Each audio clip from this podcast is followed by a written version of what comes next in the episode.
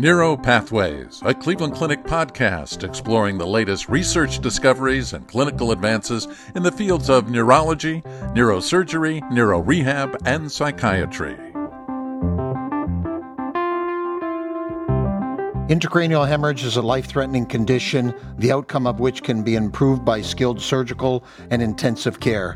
However, very few advancements have been made in the field in recent years to progress the prognosis of patients who experience an intracranial hemorrhage. In today's episodes of Neuro Pathways, we're discussing the way forward for intracranial hemorrhage diagnosis and treatment, with a focus on the collaborative efforts occurring across neovascular specialists. I'm your host, Glenn Stevens, neurologist, neuro-oncologist in Cleveland Clinic's Neurological Institute. I'm very pleased to have Drs. Bain and Gomez join me for today's conversation. Dr. Bain is a neurosurgeon and head of cerebrovascular and endovascular neurosurgery in Cleveland Clinic's Neurological Institute.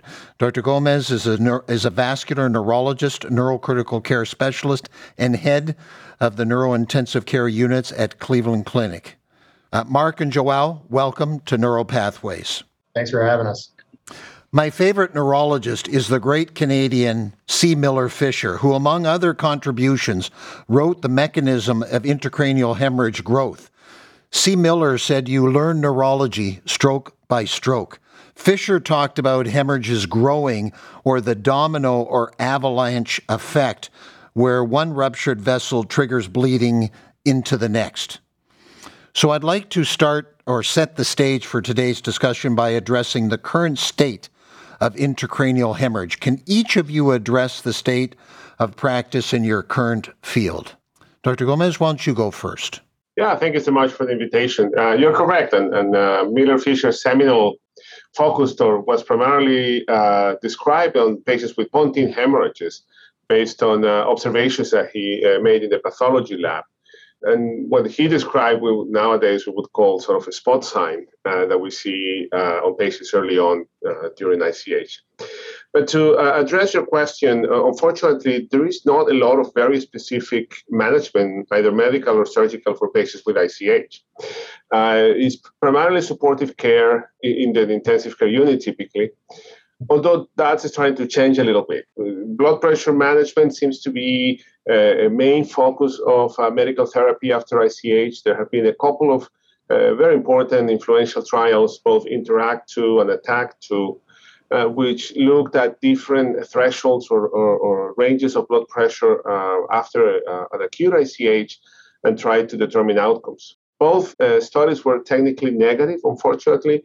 However, some post hoc analysis shows some potential signal in more intensive blood pressure lowering. So a lot of the efforts early on going to blood pressure control, as I mentioned. Then the other big area for medical management has to do with anticoagulation reversal or coagulopathy reversal in patients who are either on warfarin or some sort of direct 10A inhibitor, which are becoming more common these days. And so a lot of effort also is being put into that. But by and large, most of the hemorrhages that we see are spontaneous, we think related to hypertension or amyloid angiopathy, and as I already mentioned, not very specific treatments available thus far. So maybe one of the best things we can do is try and prevent the person from having a hemorrhage in the first place. So risk factor modulation, what should we be doing? What would decrease our risk of having a hemorrhage? Yeah, great question. So certainly blood pressure control would be the most important thing that we could tackle. And then other sort of general measures that still I think would be helpful include reduction of smoking, improving your overall cardiovascular health, including exercise, would be very helpful.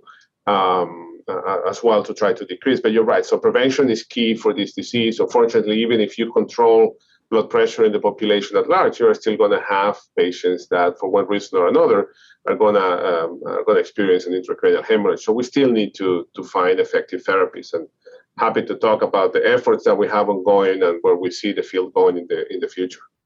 And Dr. Bain, your thoughts? Yeah, thanks, Dr. Stevens, for having me. This is a field that is, I think, somewhat of an orphaned field when we talk about stroke as a whole. Intracerebral hemorrhage, unfortunately, suffers because there's been a couple of trials that were done that really were negative, and they've had a large impact on how we view and how we treat intracerebral hemorrhage. Those trials are the STITCH trials. These are large randomized trials that looked at surgery versus medical management for intracerebral hemorrhage. Both of those trials, or STITCH 1 and STITCH 2, really show that there was no benefit if surgeons like myself went in and operated on these hemorrhages. There was no benefit to functional recovery, and there was no even survival benefit. So patients were still dying if we operated on patients. So those trials had really stuck with the neurosurgical community, and I think the intensive care community. And because of that, we really have not seen surgery as a valid option for people that are suffering large hemorrhagic strokes like intracerebral hemorrhage. Now, when you look at other trials, there's other trials throughout the world, and some of these are old trials, where you look at some potentially minimally invasive or minimal access approaches to removing these hemorrhages. So what that means is that you have a procedure where we use typically small tube-like retractors that we can insert down into the hematoma and remove it. And the thought is that the reason those initial trials were negative is we were just creating a ton of collateral damage on the way in. And also when we were removing the hemorrhage, so people weren't getting better. So we're hopeful that some new technologies that have just come out in the past 5 years or so will allow us to access hematomas in a minimally invasive way and then remove the hematoma so that patients can get functional improvement. So Dr. Gomez, standard of care, as you've mentioned, has probably not changed a lot over the years. Where do we need to go medically? Right. You know, speaking of blood pressure control, one of the things that we found when we looked at our own data is that intensive blood pressure control over overzealous blood pressure control can actually lead, or is associated at least, with the development of ischemic stroke, somewhat paradoxically. And initially, we struggled to understand that, but we think that these patients have a vasculopathy, or most of them do. So in that spectrum, in that continuum of the vasculopathy, vessels could rupture, lead to ICH, but also if you hypoperfuse acutely, abruptly, you can end up with an ischemic stroke, as I said, somewhat paradoxically. Subsequently, data from those two big studies that I mentioned earlier, INTERACT and ATTACK, actually showed that blood pressure variability in particular was associated with worse outcomes. So one of the things that we're doing right now, we got a grant that to allow us to look at the effect of blood pressure variability using different intravenous antihypertensive agents. We think that based on pharmacokinetic properties, some of these agents may actually afford a more controlled sort of reduction of blood pressure with less blood pressure variability overall. And we hope that could be sort of an avenue for improved outcomes. So we started at the very beginning, just taking two different drugs, comparing the pharmacokinetic properties, and in particular, looking at the blood pressure variability of these patients. The other area that I think is important to mention in blood pressure control, right now we use a one-size-fits-all approach, which I don't think makes a lot of sense. You know, if you have a small capsular bleed, it's not the same as having a very large lobar ICH. So to that end, we, and thanks to our advanced multimodal monitoring program, we're now using cerebral autoregulation-guided blood pressure management. And I'm working with one of our fellows who's also similarly working on a grant to start understanding this process a little bit better and to see whether using cerebral autoregulation as the guide for the optimal range for blood pressure may also lead to improved outcomes. And that's just two examples of sort of how medical management may evolve in the future. So with subarachnoid hemorrhage, you can certainly see vasospasm. Do you see that with intracerebral hemorrhage, or you don't? Not commonly, and Mark, feel free to comment on that as well. Yeah, very, very uncommonly we see vasospasm. Vasospasm with subarachnoid hemorrhage, we usually almost always see it when an aneurysm ruptures. So it's very rare in this patient population. Is there any role for cooling patients with intracerebral hemorrhage? That's a great question. And the studies that have done so far are relatively small. And cooling, as you know, even for cardiac arrest, where there is some benefit that has been shown, of late, that world has been shaken by the TTM2 trial, showing that all you need to do is prevent fever. So years ago, with one of our collaborators here, we actually wanted to do a study on normothermia and looking at inflammatory markers. I do think that another important medical target is the perihematomal edema development and the secondary injury that happens after an ICH. And we think that a lot of that secondary injury is mediated by inflammation. As you know, fever and temperature modulation do impact the development of the inflammatory response. So I think that there might be a role for that in the future, although certainly we don't know that currently. Another effort, and Mark can expand a little bit more on this, that we're doing is trying to characterize what that immunological response looks like in the perihematomal region. So when he goes there and tries to evacuate some of these hematomas, we're collaborating with researchers at Lerner to try to characterize and understand a little bit better what the immune response looks like. Mark? Yeah, so we are. I feel like we're sort of early in our experience with intracerebral hemorrhage, and I think there's a lot that we need to study and a lot we need to do. Currently, I think we are at the point where we're sort of honing our surgical skills. If you look at where ischemic stroke was in 2013, when we had all these negative trials and doing mechanical thrombectomy and opening up blood vessels for, lack of blood flow or ischemic strokes, that procedure almost died because of negative trials. And then all of a sudden in 2015, we got better, techniques, better devices, and we had better designed trials, better selection. And all of a sudden, all these trials are positive. And look where we are today. Now we are building whole stroke systems and getting patients to the hospital quicker and having amazing patient outcomes when we're opening blood vessels. Intracerebral hemorrhage is a field, I think, is sort of where stroke was in 2013. We don't necessarily understand the proper patients to operate on.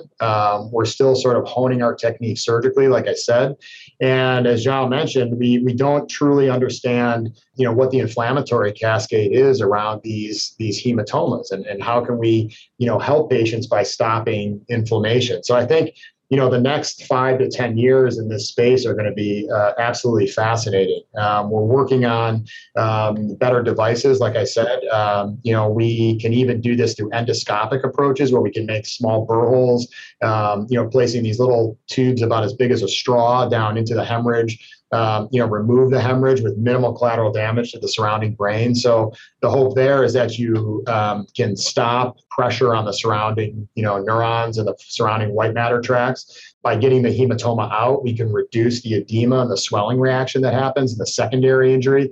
And we even done research looking at these spot signs. This is active extravasation of contrast on CAT scans, suggesting there's active bleeding happening. And we know very well that if we leave those alone, those hemorrhages will continue to expand, and most likely the patient outcome will be fatal. And so we've actively targeted those spot signs with our devices and found bleeding vessels that we can coagulate and stop the hematoma from expanding.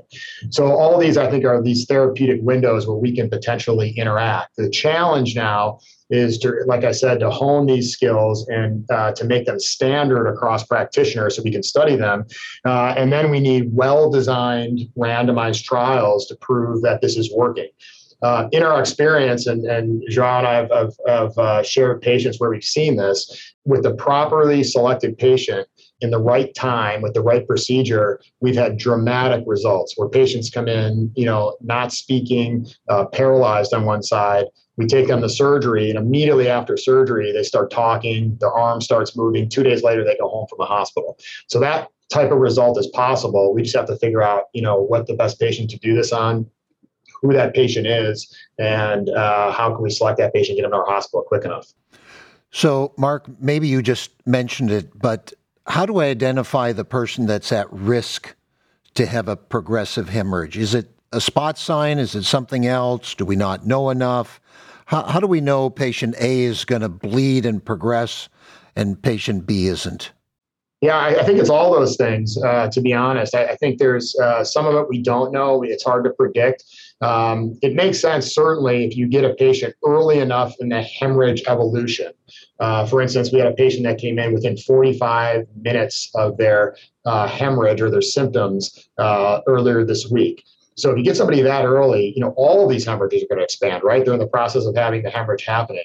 But I think there are certain factors we're looking at that can predict expansion. Certainly the spot sign phenomenon is a well-published radiologic sign. I mean, it's just a piece of contrast that you see in the middle of the blood clot or the hematoma, which signifies active extravasation. So depending on how many spot signs, the complexity of them, the size of them, we can pretty much predict that hemorrhage is going to get bigger.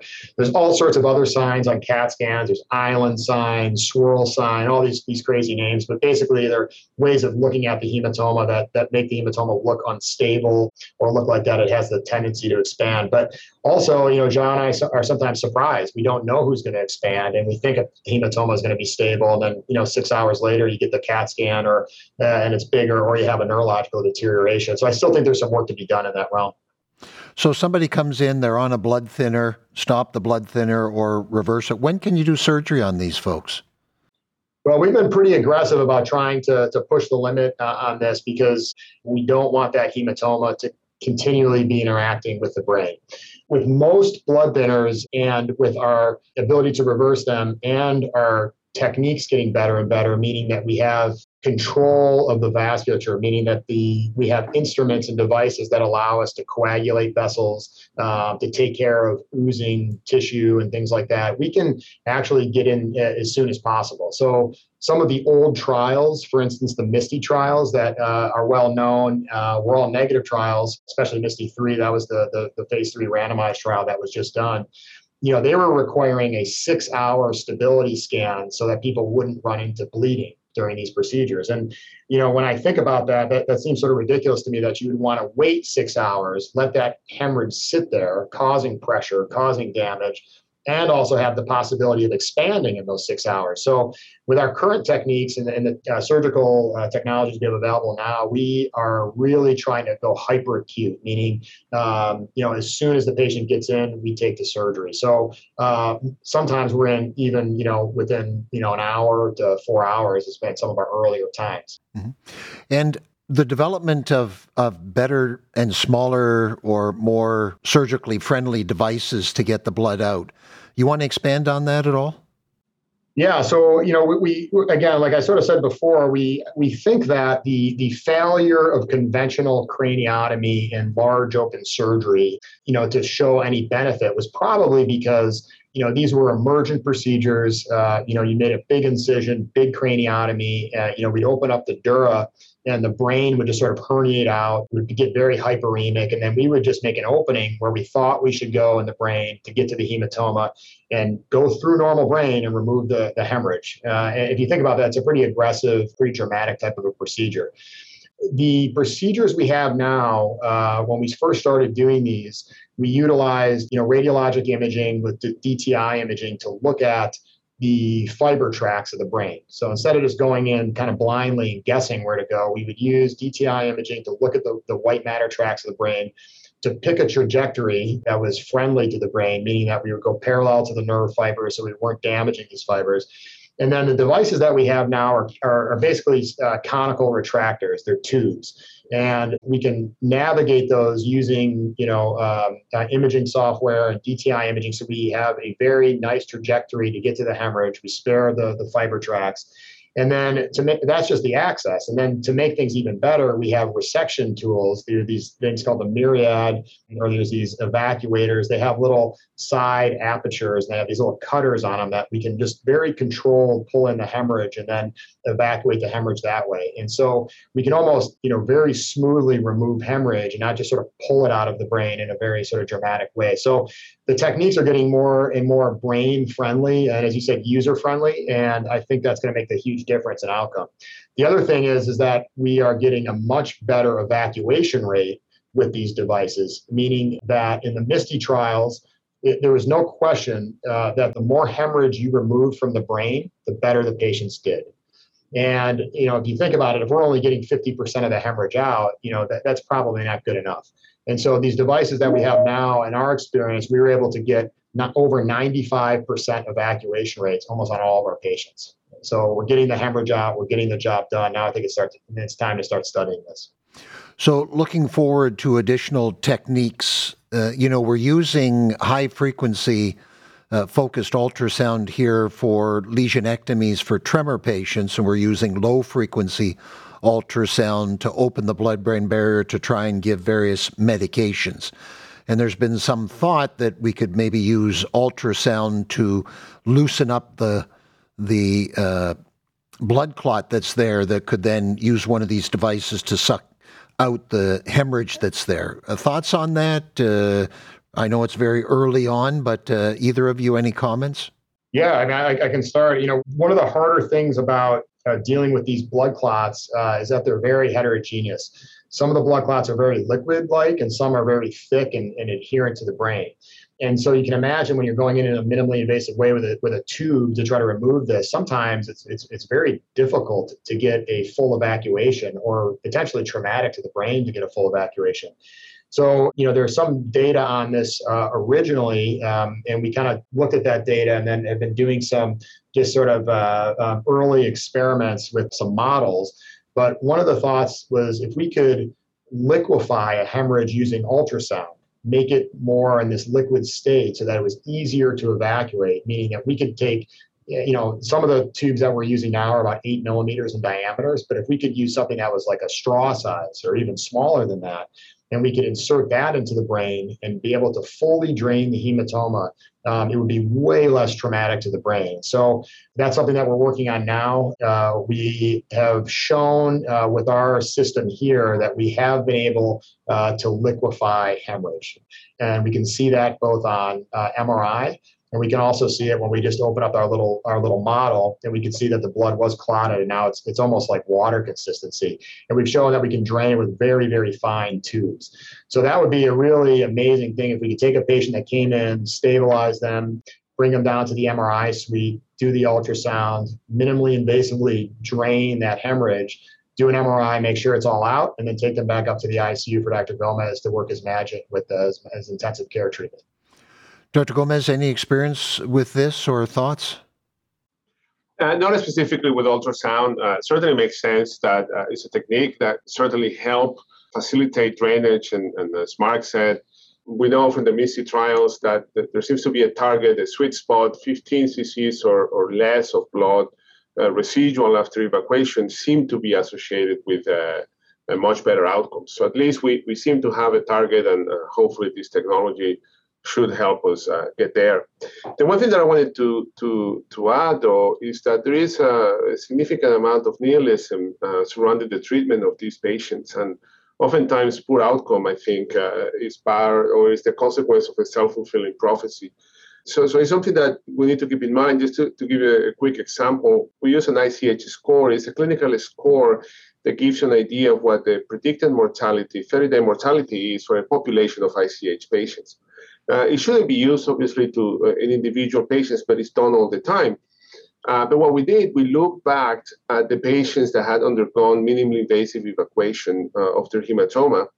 And as a whole, we looked at what the ICH score was and what the predicted mortality for that cohort was based on the ICH score, which has been validated in the past. And actually, it performed really poorly after you have hematoma evacuation by these means, which tells you that I suspect in this patient population, at least, we might be giving them and giving the family wrong data as to what the potential outcome is, because we're using an ICH score that was derived from a completely different patient cohort. It also exemplifies how removing the mass effect very early on can impact mortality. We know that mortality benefit is there, based on our preliminary experience. Obviously, we have to understand a little bit better the effect on functional outcomes. But just a reminder to the listeners that we need to be careful not to be creating self-fulfilling prophecies for this patient population.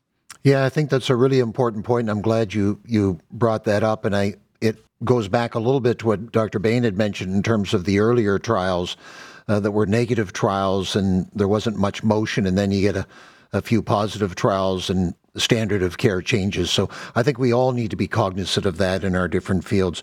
So any last comments on your hopes for the field other than what we've discussed and how we might advance care for these patients? Anything different from what we've discussed so far?